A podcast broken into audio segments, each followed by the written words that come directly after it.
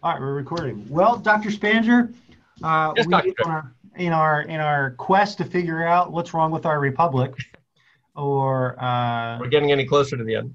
get yeah, getting yeah, yeah, uh, or what was our republic? I think that's probably a better way to get at it. Um, last time we talked a little bit about liberalism and the, and the tradition of liberalism and the nebulous nature of trying to define it. Uh, but you know, in sort of yin and yang fashion, right now we need Yeah. to define conservatism. What is that? And I think in our in our conversation with liberalism, we we came out with that some of the liberalism we're seeing today, or what is defined as progressive or liberalism, uh, is somewhat dissimilar from the liberalism that founded the republic, uh, and maybe more in line with the liberalism that founded the French republics, Yeah, Republic. whatever they're up to now, 5.0, think, yeah. 6.0, yeah. And um, and then so the next question was, okay, what is conservatism? And I think we had a lot of trouble trying to define what liberalism is, and so and, you- and you threw that at me. So I'm going to return the favor and say, uh, you know, what's a conservative? What is conservatism? Only only good friends uh, would return a favor for a favor, Mark. Thank you. Especially like that. Yeah. Taking a time. Well, I did it to you first, so touche. Um, yeah, that's good. And I thought after our conversation last time, Mark, uh, maybe maybe this helps just to clear the air a little on it. I don't. I was thinking in terms of of dimensions that liberal. You know, if you think like you mentioned in the 18th century, liberalism that this country was founded on, uh, you know, is contrasted with monarchy. You might say on on a continuum, one side it's monarchy where everyone lives for the sake of the king. Lowercase l liberalism means everyone lives for the sake of the individual in society. And that doesn't mean you're right or left or liberal or conservative actually.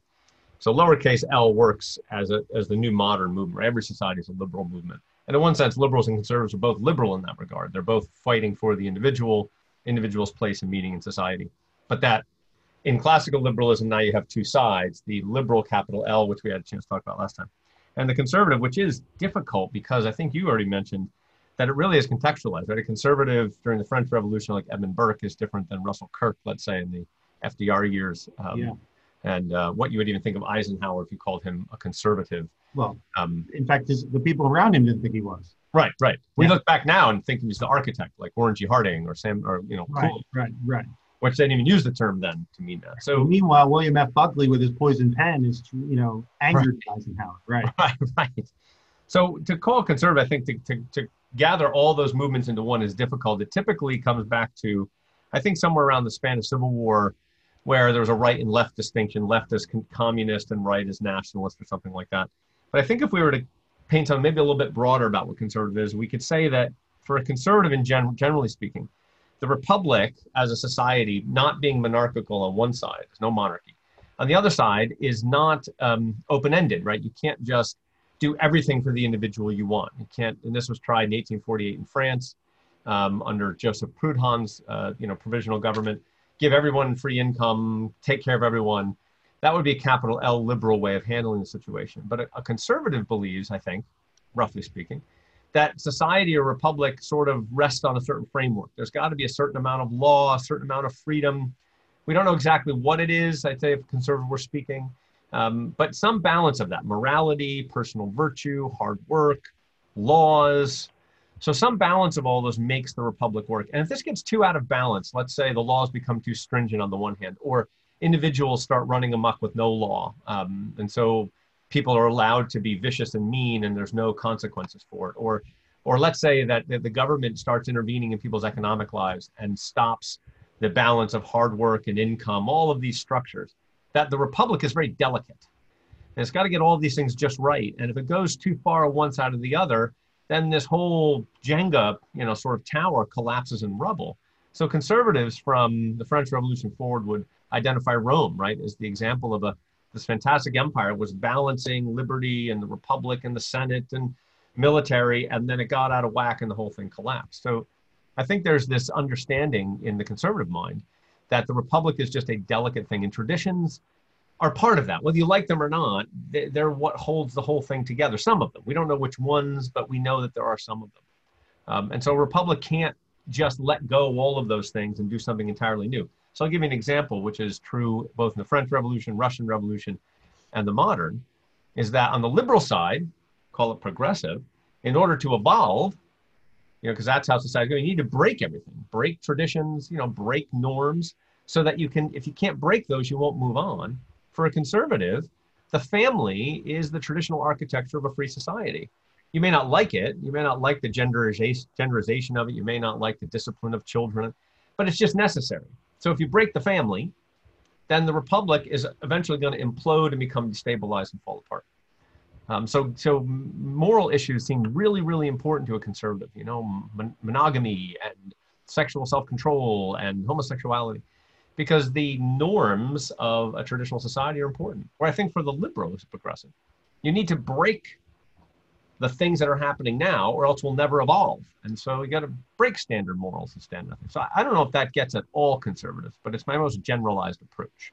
No, I, I think that as as I think of the term as well, I think uh, a synonym or a word you could kind of tuck underneath of conservatism uh, is traditionalism, right? There's Yeah, a sense yeah. that traditions matter. Yeah. And, and it's, it's more of a, a, a tried and true, like we know what's worked. And, and I think a, a conservative can be progressive. They can s- desire to change the system, but they're going to move in much more incremental, gradual ways while still trying to hold on to the traditions. Where I think you're right. I think when you go, say, the extreme to the French Revolution left, Hmm. liberal, is right. You just burn everything down and we start over. Right. And and and and so the the other piece too, I think, in in we talked about this before we came online. Whether you're defining a conservative or you're defining liberal or you're defining the word progressive or regressive, right? uh, it, it really does come down to from which horizon are you uh, evaluating this. And so, you know, someone can look at uh, Edmund Burke from the point, the vantage point of the French Revolution, and he looks like a conservative, and, and, and of course becomes the darling of, of, of conservatism uh, in the 19th and 20th centuries. But on the other hand, uh, he he supports the Americans in their dispute against the king, and so someone could look at that and say, well, that's rather progressive and and and and liberal, and and how do you hold those two things in tension? And uh, some historians have gone so far as to say there were two Burkes. uh, other people try to synthesize it and say, actually, it's the same set of principles. Uh, rather, he's he's being consistent with his principles, and he sees the the the monarchy and in some cases parliament overstepping those principles and how they're addressing America. On the other hand, he sees the French overstepping his principles in other ways. Right. And, and so in that regard, it, it, it really depends on the horizon from which you look at.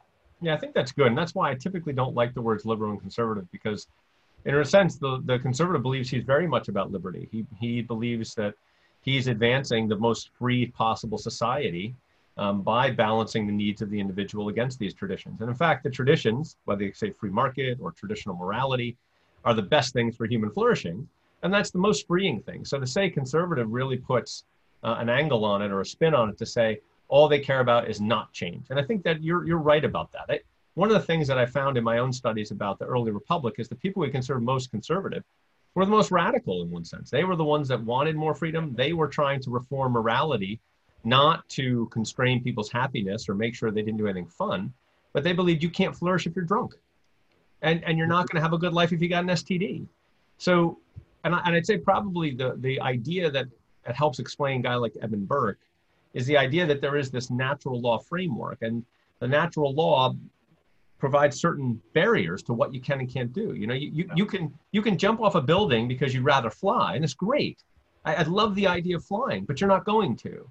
So we got to balance human ambition against what nature will allow us to do. And so once you go to monarchy you've gone too far. Nature won't allow that. It, it's going to end up ruining the economy and society because people won't want to be virtuous anymore they're just afraid of the king but natural law also doesn't allow you to simply get rid of law or to break families apart or, or you know, um, simply make everybody have the same economic, you know, or standard. even redefine the family unit right. based on based on an abstract concept virtue versus traditions that have carried on for generations. Yeah, and so you could call physics a tradition. Sure, sure, sure. Gravity's a tradition. It just doesn't fail. And so the tradition of the family, you, you know, from a liberal perspective, capital L, you'd say, well, that's just you holding on to an old patriarchal arrangement. The conservative right. says, I'm holding on to gravity too. I don't see you upset about that, right? So, yeah. yeah. So that framework then is, it means you want to conserve something. Yeah. Um, but but I think even that's again the term becomes problematic because ultimately what I think the conservative is holding on to is the fact that the republic is not a normal thing in history. It's a very rare balance of all sorts of things holding on, you know, over this one fulcrum, balancing all this very carefully. Um, and so, should you upend it by let's changing the cultural makeup of the country, or by, you know, opening immorality and, and sort of defending it, or upending, say, the natural law of economics, supply and demand. Right. Any of these natural things you upend, you're, going to collapse this whole darn experiment. Yeah. Yeah. And you're going to lose the good stuff. Yeah, maybe you'll get something good out of it, but you're going to destroy the whole thing in the process. And again, it's like you said, you're you're you're taking out all the rivets while right. the ship is afloat. And and I think you're right. I think particularly early on, uh, what we talk about early conservatism, going back to uh, Burke and the American Revolution and right. some of the Tories, uh, and even some of the Whigs, and then of course in America you, you have conservatism in the antebellum period. You have a northern Whiggish conservatism, which a lot of evangelical Christians, but then you also have a, a southern version of conservatism, which wants to hold on to the plantation society and, and that type of thing. Because of the that's again, it's the traditions and it's the so there you have a case where northern uh, uh, in many ways, the gentleman we wrote about, Albert Barnes and Beecher, they're conservative compared to uh, yeah. compared to uh, um, William Lloyd Garrison. Right. Yeah. Uh, but they're, they're they're you know they're they're they're blasphemous liberals compared to Dabney and Thornwell yeah. in in, in South Carolina and in, in Virginia. Uh, so it, it's it, it's very it, it, it's fluid. It depends on from from where you see it. Yeah, that's a great point, Mark. Because I think that you're right. If I were to, if I were to, the way you're talking, and I think is is helpful because the depends on where you're looking at the natural law. Let's say from a conservative perspective of what's being attacked. This is why, you know, capitalism in the in the 19th century has both a Darwinian aspect, very progressive, and at one time a very conservative aspect. So social Darwinism, people usually call conservative, because it wanted to keep economic things. It wanted to keep the rich rich and the poor poor. But from one angle, a lot of conservatives didn't like social Darwinism because it was talking about a progressivism that was going to eventually do away with the traditional conventions of, of, of normal society. So I, I think you're right. It depends on the perspective we look at and the framework or the era in which someone who would be self-proclaimed conservative was functioning. Yeah. They see the threat coming from a certain angle. Maybe it's an economic, maybe it's a moral, maybe right. it's a political. Um, so it's hard to put like a, a Russell Kirk together with a with a Burke um, but at the same time, I think if you if you stand back, you see them both holding to a general perspective that's the same. So let, let's let's do this then. Let's try to better understand where conservatism is today, mm. and I think to do that, uh, we really need to look at the 1950s and particularly the 1960s, where these terms liberal and conservative really start to galvanize groups. Right. Um, and and you teach a class on the 1960s. Uh, grew up there in upstate New York, probably around the corner from Woodstock. So, uh, you know, um, got to get back to the garden. And so let's talk about this. I mean, how did the 1960s really, one, galvanize this concept of conservative in America? And on the other hand, uh, galvanize the concept of progressive liberal. And, and in many ways today, you and I've had this conversation a number of times what we're seeing today, 50 odd years later, in some cases, is the fruit yeah, that's right. of debates that were happening during the DNC and RNC in 1968 before we were even born. Right. Um, so let, us get into that a little bit about how conservatism really started to evolve and develop in that time period. Yeah, that's good. I, I think um, I think yeah yeah conservatism really makes its modern appearance, I think, in the 1937 court packing case by FDR, where the first response to FDR is like, wait a minute, I think you're pushing so far left and it was starting to get conjoined with ideas like socialism because of course 37 36 spanish civil war mm-hmm. any idea that the government was making an overreach started to sound like these european concepts like communism or socialism and so it, whether it's uh, electoral politics to win the election you know remember the red scare in the 1920s was to associate fdr with something called leftism or communism socialism and so the response to that was to be on the right side which was a bit unfortunate since the spanish civil war the rightism was nationalism and the left was communism, which we think is already probably a bad comparison, but nonetheless, there it is. So conservatives start to sort of enunciate, articulate this response to government control, government run, where the government overstretched, and, and F.A. Hayek was probably eventually the best, um, I think, you know, um, theorist for this, this road to serfdom, that whenever the government steps out and tries to make things right for people, it upends the natural balance between owner and labor and private property, this delicate balance that makes an economy grow. It now thwarts that balance and then unwittingly means well, but then creates an economy that collapses into, you know, lack of labor, governmental control, stifling creativity, and you know all of you sort know, of the, the, the juxtaposition between Adam Smith and Kinsey. Yeah, yeah, yeah, yeah, and I think I think that's where where Kinsey and Hayek become very much, um, or not, um, not not Kinsey. Sorry, did, did I say that? You did.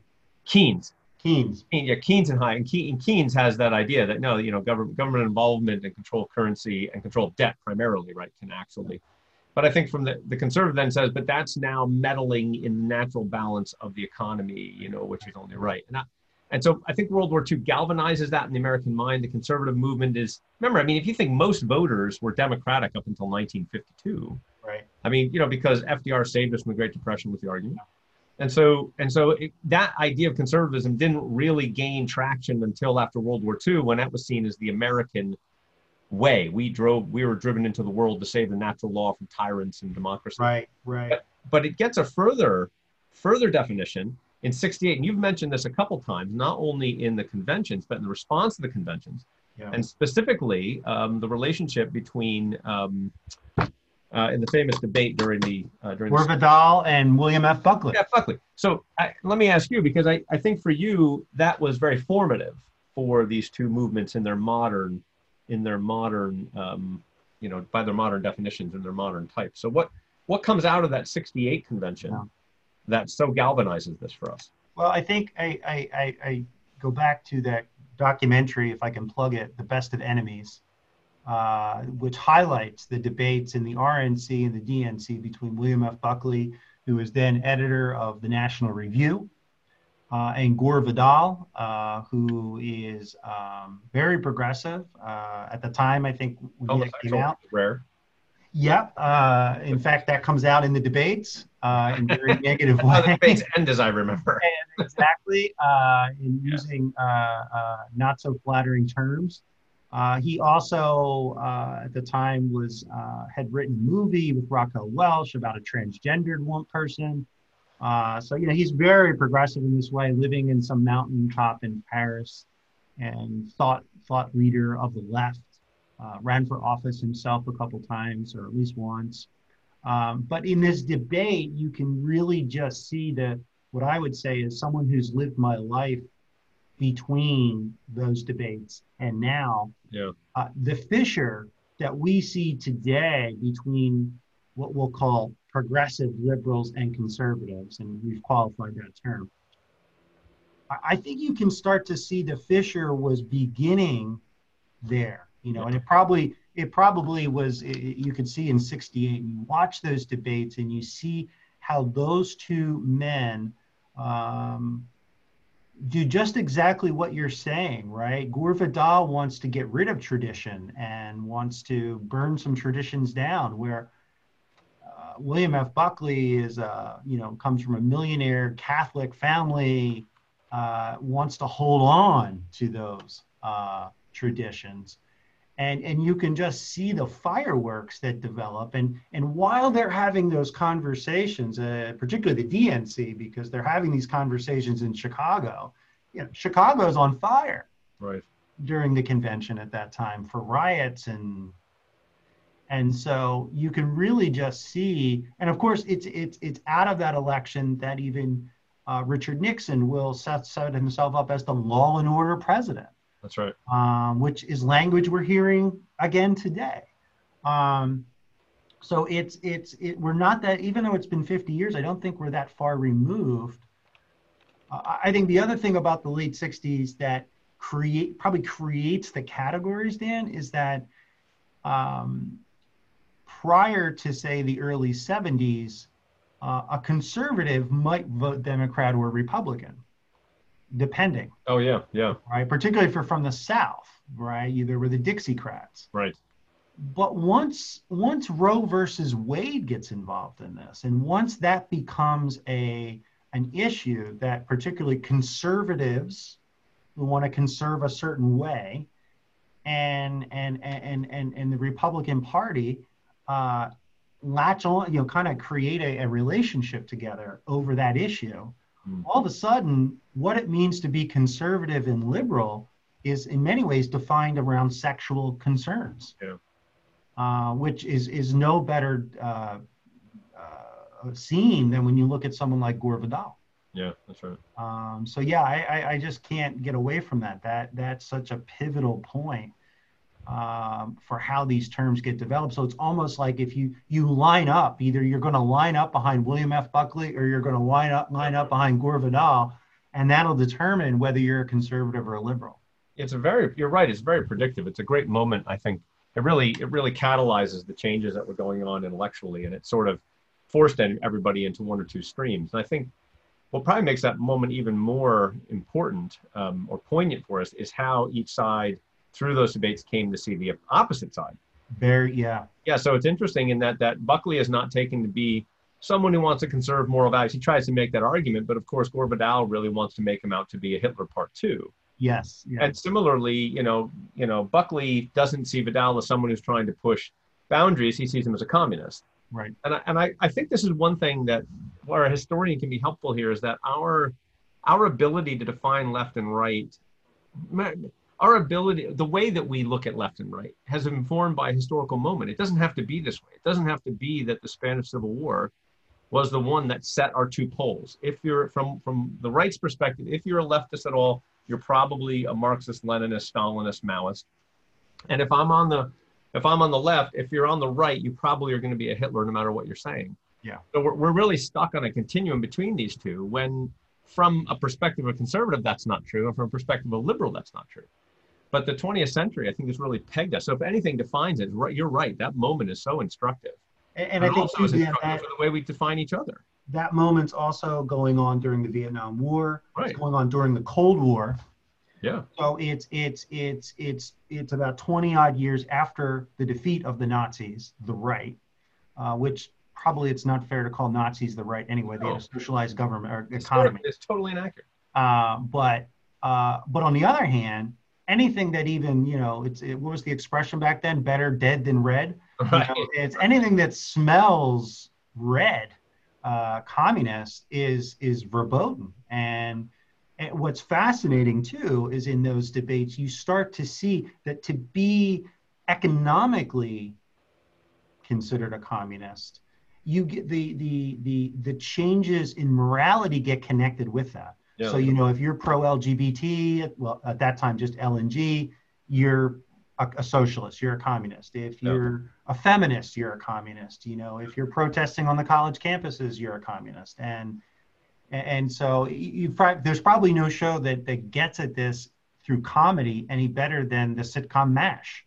Yeah, especially the first couple of yeah. seasons. Yeah, I mean yeah, they they really you kind of you know the Frank Burns character is the is is a McCarthyite, right? And and and, and Alan Alda is this good East Coast liberal, right. Uh, and and you see that juxtaposition and you can you know where the writers live right? The writers definitely favor the left because frank burns is always the foil. Right. Um, and so yeah it's it's so you and so and we got to remember that show that movie the movie MASH comes out i think 1970 yeah right around and then and then the tv show comes out a couple years later so it's it's right on the on the heels of vietnam yeah.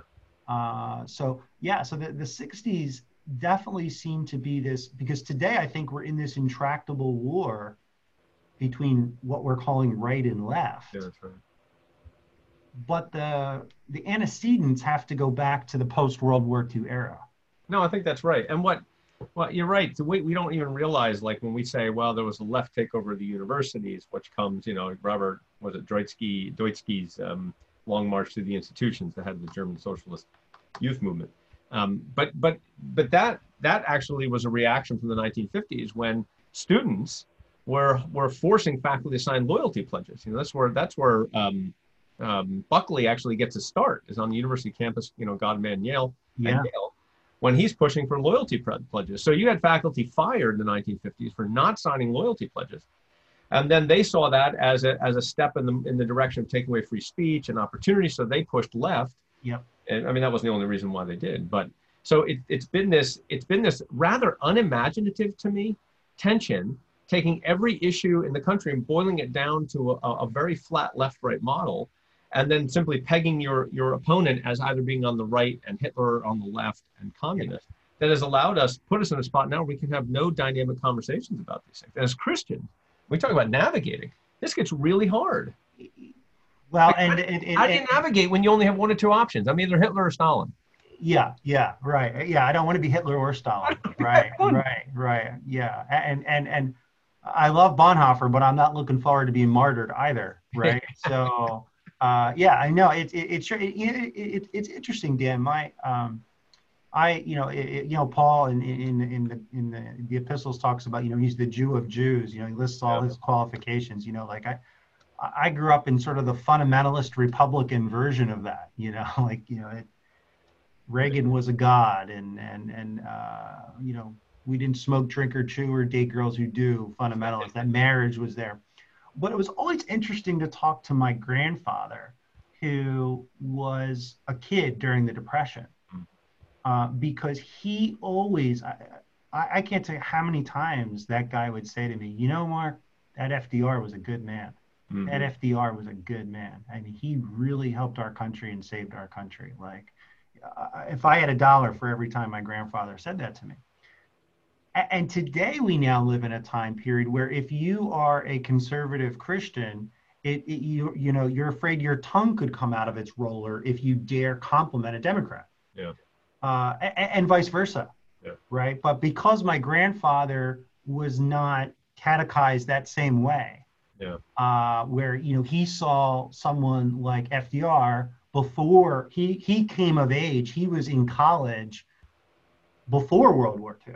So he came of age when that, that bifurcation wasn't in place. Yeah. Uh, so he had a different approach to it. I never forgot that because he had one view, but other relatives in my family who were who hadn't had that same experience were very much in the bifurcated. You know, the only time they probably ever voted Democrat in their life was when Jimmy Carter said he was a born again Christian, right. right? And they haven't done it again since. Right. Um, and so, um, but that's a great example of where since we've moved into this this polarization, I, I that's where I like that 68 is seeing things starting to polarize. Yeah, and I think that's important. I I think did you and I have talked about the 1960 election a little bit, and Kennedy was really a centrist and Yeah, probably more conservative by today's standards. But then again, the Democratic Party and the Republican Party were not ideologically centered as much as they were, you know, larger coalitions of elected officials, and so yeah, they, they really overlap. But 64, and I think that the development of Lyndon Johnson's Great Society and the public reaction to Vietnam was driving American society to start taking ideological sides, which by 68 had become a reality. And I, I think this is where, and I think there's more to this. I was talking with a friend recently who's a police officer, and he's saying, I, I don't want to be as a Christian reactionary right because I realize that conservatism is not Christianity. But there's something at the fundamental root of liberalism, you know, uh, uppercase L, that scares me as a Christian, even though I think there's a lot of good people in it. And I and I, I think I thought that was a fair comment that we can't equivocate that, you know, just because the continuum is too simplistic doesn't mean that all sides are equally the same either. And I think where liberals are very good on issues like poverty, um, at the same time, at the root of that whole political worldview is a, a tendency towards an evolutionary model which can be destructive to traditional things like Christianity because no matter how progressive you'd like to become, Christianity is going to say on certain matters you can't be. Or in certain matters you have to be ultimately, ultimately conservative. But then at the same time, conservatism has a tendency to not embrace certain openness. And Paul and the scriptures are very, very liberal at certain points. I mean, they're very open about, you know, who who is in the church and who's out of the church. It's it's almost crazily radical to say it doesn't matter whether you're rich or poor, male or female, slave or free, Jew or Gentile. So so it's not. I, I think we have to do be careful too that just because both sides have sort of gone off or overly simplified doesn't mean they're both equally right or equally wrong. There's at the fundamental root, I think as a framework, as a Christian, you've got to navigate very cautiously. And if you're going to embrace some liberal ideas, that's good, but you can't embrace the root that says ultimately society has to evolve to become better because as a Christian, there's some things I will not evolve on.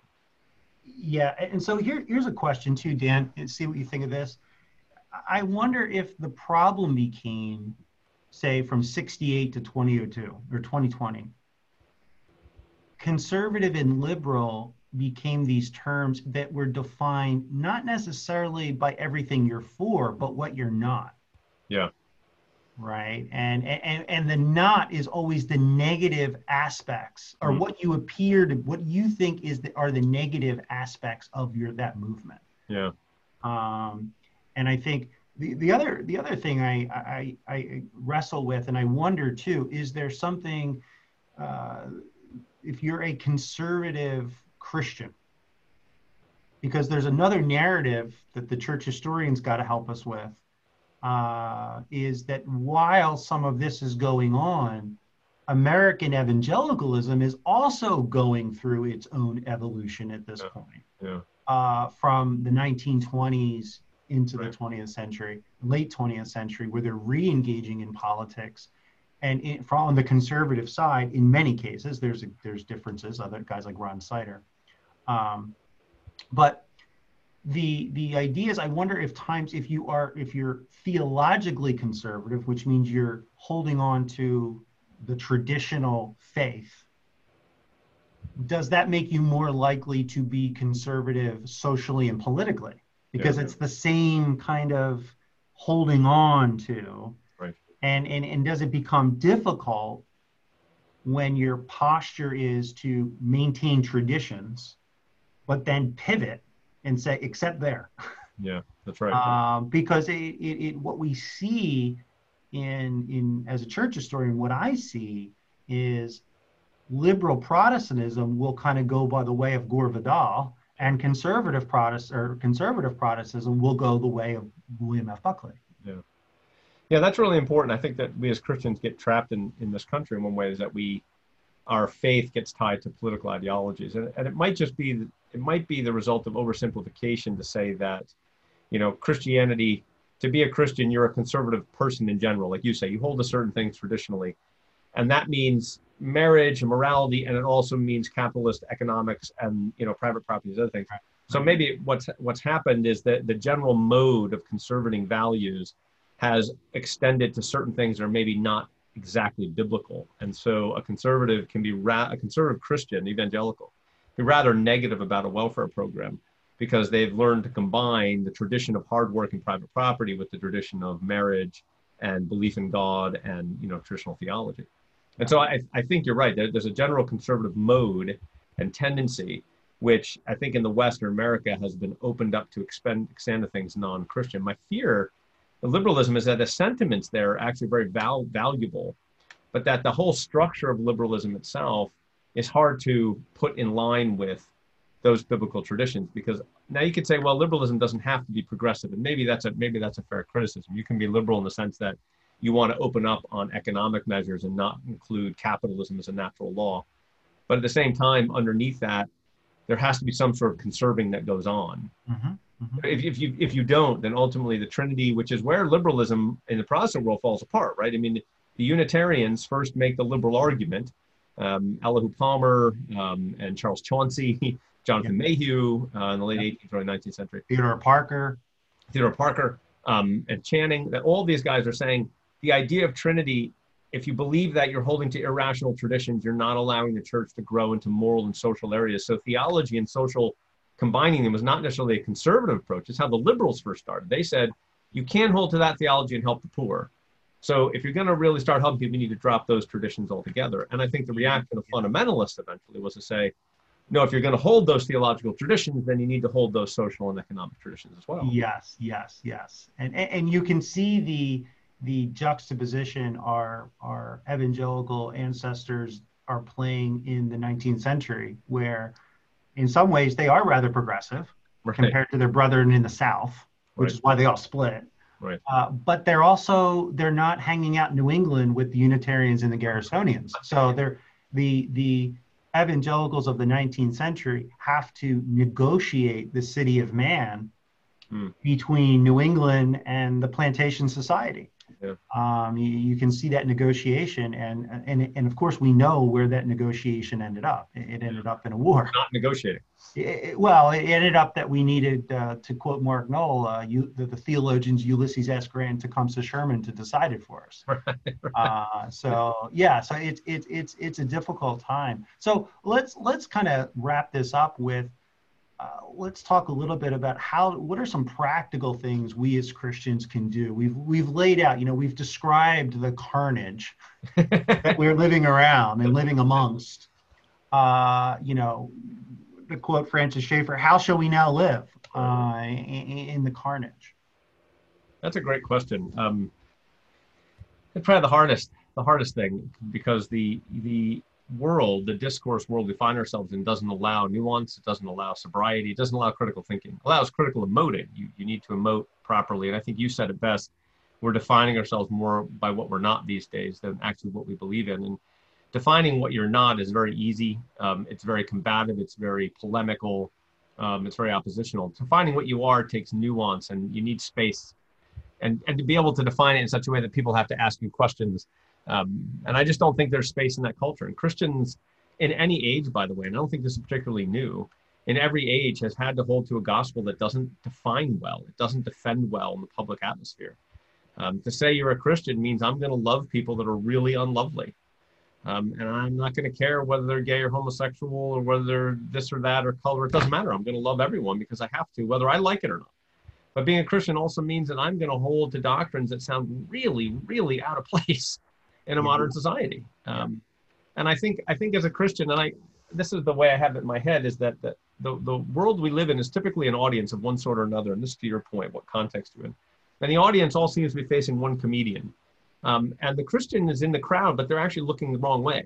I mean, I'm listening to the jokes behind my back, but I'm looking at Christ, and that makes me out of place. Not that I'm not functioning in the crowd, it's not that I'm not hearing the jokes and I'm participating where I can, but ultimately my focus is on somebody else. And I, I think, in a way, the Christian has to be willing in this culture to do things the culture agrees with, whether or not we like that, or to do things our culture doesn't agree with, whether or not we like that. And I, I think the reference point can't be the Democratic Party or the Republican Party, can't be the conservative. We may do things that appease, that appease the conservative. Wow, we love you. Okay, fine.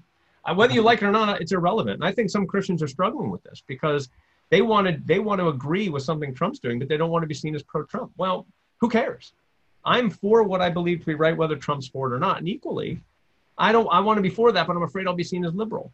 Well, whether the liberals like it or not is not relevant. Whether I'm doing it because it's what Christ would have me do, that becomes a relevant point. Does that make sense, uh, uh, Dan? When we go back to our horizon analogy, Right. look from certain horizons, you know, from certain aspects of political conservatism, a Christian's going to look like a liberal. Yeah. From a different horizon, from a progressive, I'm going to look like a conservative. Right. So I, I'm not going to fit into the camps that Gore Vidal and William F. Buckley right. pioneered for us. Um, one of the, one of the things I, I, I, I have to remind myself with as I negotiate this is to intentionally change my horizon. So I use the language of, of kind of being in this carnage, and I think uh, particularly now with the 24-hour news cycle and my you know if I have my cell phone set, you know I, I'm I'm finding out everything that, impossibly that could make me angry. Um, and, and and I have to I almost have to intentionally recalibrate myself to look at my world around me through the horizon of the kingdom of God. It, Yeah. It's just it's it's because if I just focus on the city of man and everything we just described, I'm absolutely devastated Right. uh, by this. But if I can try to look at this through the horizon of eternity, Right.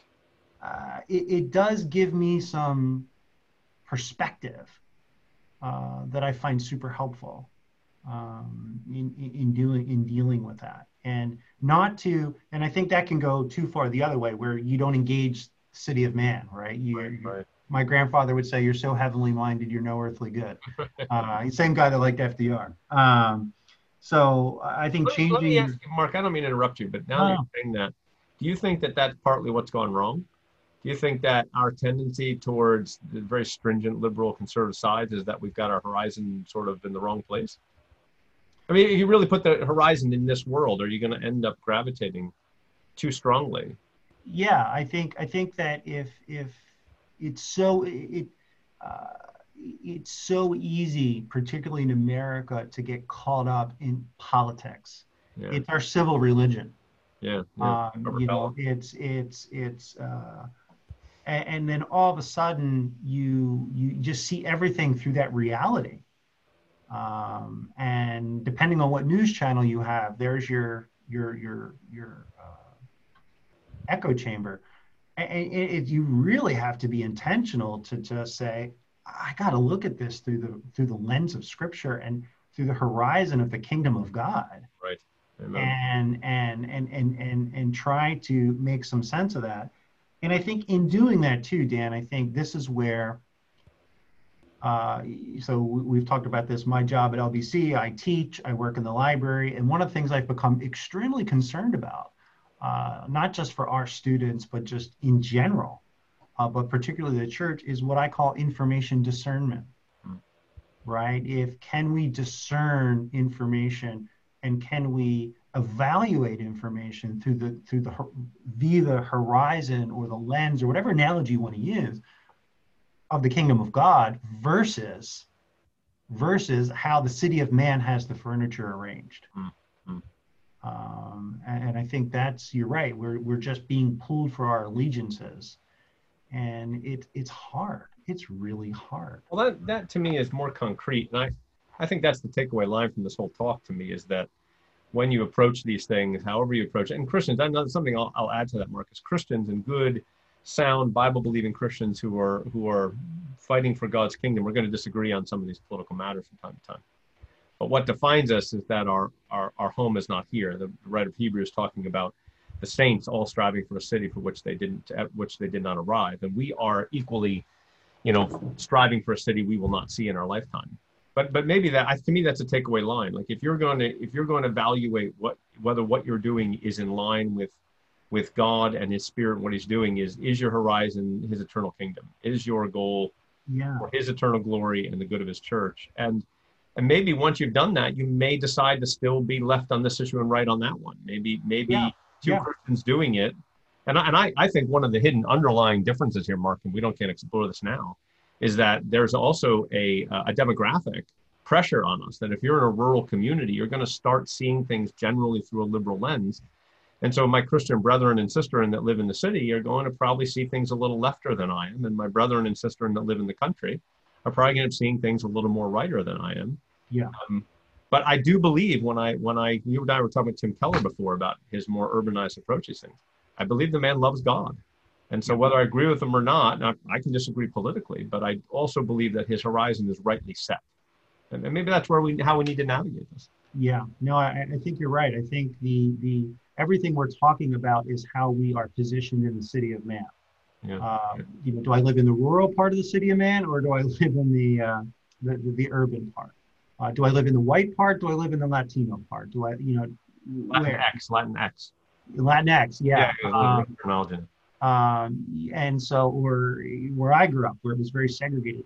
So, um, so yeah, so it, it affects us. We, we always have to keep recalibrating our, Hmm.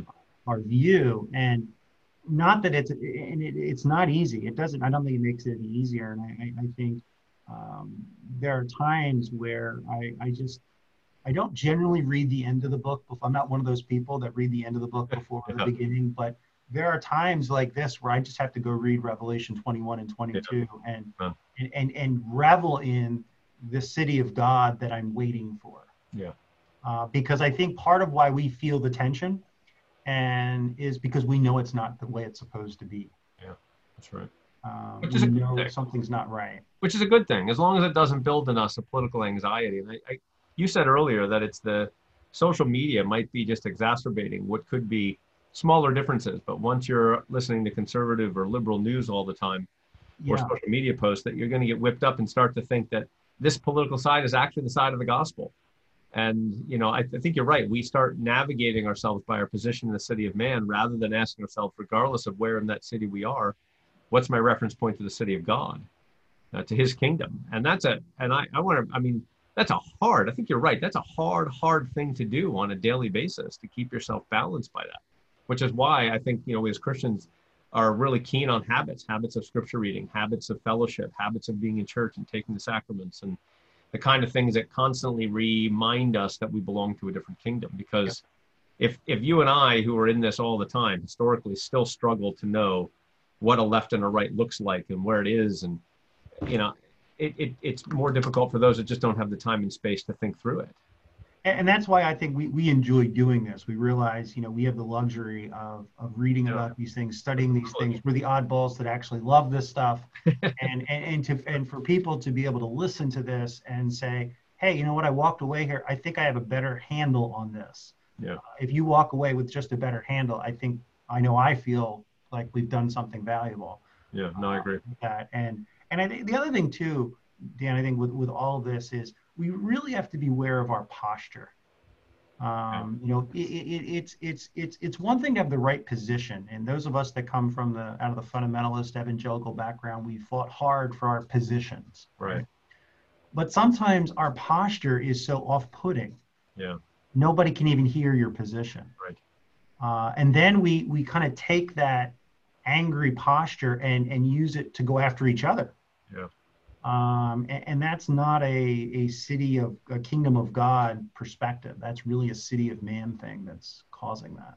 You're right. You're right. And it's and it's the it's the fear of losing the culture war or the political war that actually drives us to religious war. And um, and I think that's true traditionally. Like wars religion in the 17th century were less about religion. It was politics, but Yeah. religion got caught up in. The Cold War, which is very much a cultural war that got religion dragged up again into it. And I think now even wars we're having over privilege and race are cultural concerns, val- valid and important, but now they're starting to drag religion back into it. And so the church is starting to divide. And uh, I think this is what Paul was most concerned about was that the body of Christ not divide over political and cultural issues, that it find a way to remain unified.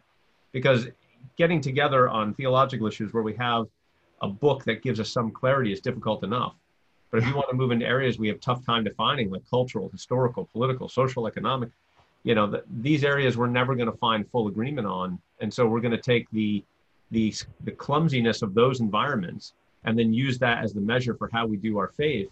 We're, we're just going to drag what ought to be a thing of unity, which Christ's prayer in John 15 was all about, and Yeah. turn it into a cause celeb for polemics, war, disagreements, internecine fighting, and, and the church splitting. I go back to C.C. Goen's book, Broken Churches, Broken Nations. Phenomenal book. Yeah. and and he's not and I, I tell you I, that book has hurt hit me ever since i read it Yeah. that it's the churches that first decided to break that were the culture makers that that tripped the, the, the country into civil war and and broad death rather than pulling together resetting values working this out and solving the problem And, and you know, let's let's. Let, I think this is a good maybe way to end this. Is that, uh, and since we're throwing out dropping titles, uh, Harry Stout's book Upon the Altar, which was a book about the churches during the war, right? So Goen's book gets us what's going on 20 years before the war, Yeah. 15 years, and then and and, and then uh, Stout's book gets us in the war. And, Yeah. and one of the things that that's just kind of haunted me as a as a scholar of the 19th century is is Stout's critique that many ways the clergy,